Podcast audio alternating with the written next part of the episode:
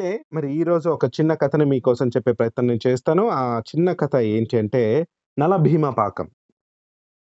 ఈ మాట మీరు వినే ఉంటారు. మనిషి జీవితంలో అత్యంత ప్రాధాన్యత వహించేది భోజనమే అండి. నాలాంటోళ్ళకైతే మరీను. మరి ప్రతి మనిషి రోజు అత్యంత రుచిగల ఆహార పదార్థాలు తినాలని కోరుకుంటూ ఉంటాడు. ఎవరైనా సరే మన మనసును దోచే విధంగా కమ్మని వంట చేసి పెడితే ఆ రుచికి పొంగిపోయి ఆహా! నలభీమ పాకంలా ఎంత రుచిగా ఉందో అని చేసిన వాళ్ళను పొగుడుతూ ఉంటారు. కొందరు వంట చేస్తే మరలా మరలా తినాలనిపిస్తుంది. కొందరు చేస్తే ఎందుకు బ్రతుకున్నాంరా భగవంతుడా అనిపిస్తూ ఉంటుంది మరి వంట చేయడం కూడా ఒక పెద్ద కలే. అన్ని సమపాలలో సమయానుసారం కలిసినప్పుడే ఆ కమ్మని రుచి సాధ్యం. నిజానికి ఇళ్ళలో వంట వండేదంతా స్త్రీలే.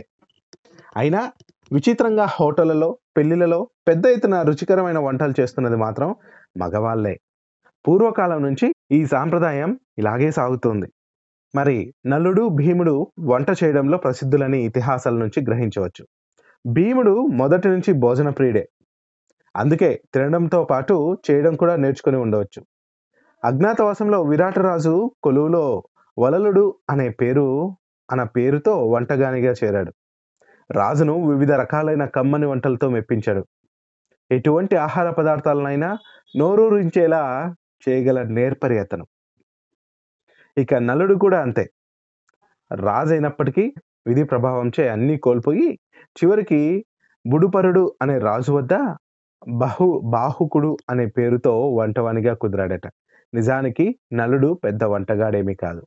ఒక వార్తా ప్రభావం చేత నలుడు ఎలా వంట చేసినా దానికి అద్భుతమైన రుచి వచ్చి తినేవాళ్ళు మైమర్చిపోయేవారట. అందుకే అత్యంత రుచికరమైన వంటలు చేసే వారిద్దరి పేర్లను కలిపి నలభీమ పాకం అనే జాతీయం పుట్టిందట. నలభీమ పాకం అంటే నోరూరించే పాకం అని అర్థం. సో, ఈ విషయాన్ని మనకు హరికృష్ణ గారు షేర్ చేశారు. జాతీయం వెనుక నలభీమ పాకం అనే జాతీయం వెనుక ఉన్న ఒక చిన్న కథ ఇది. సో, దాన్ని మీతో షేర్ చేసుకున్నాను. మరి ఈ కథ మీకు నచ్చినట్లయితే అందరికీ షేర్ చేయండి. లైక్ చేయండి. సబ్స్క్రైబ్ చేయండి. ఉంటాను. Thank you. Bye bye. జై హింద్.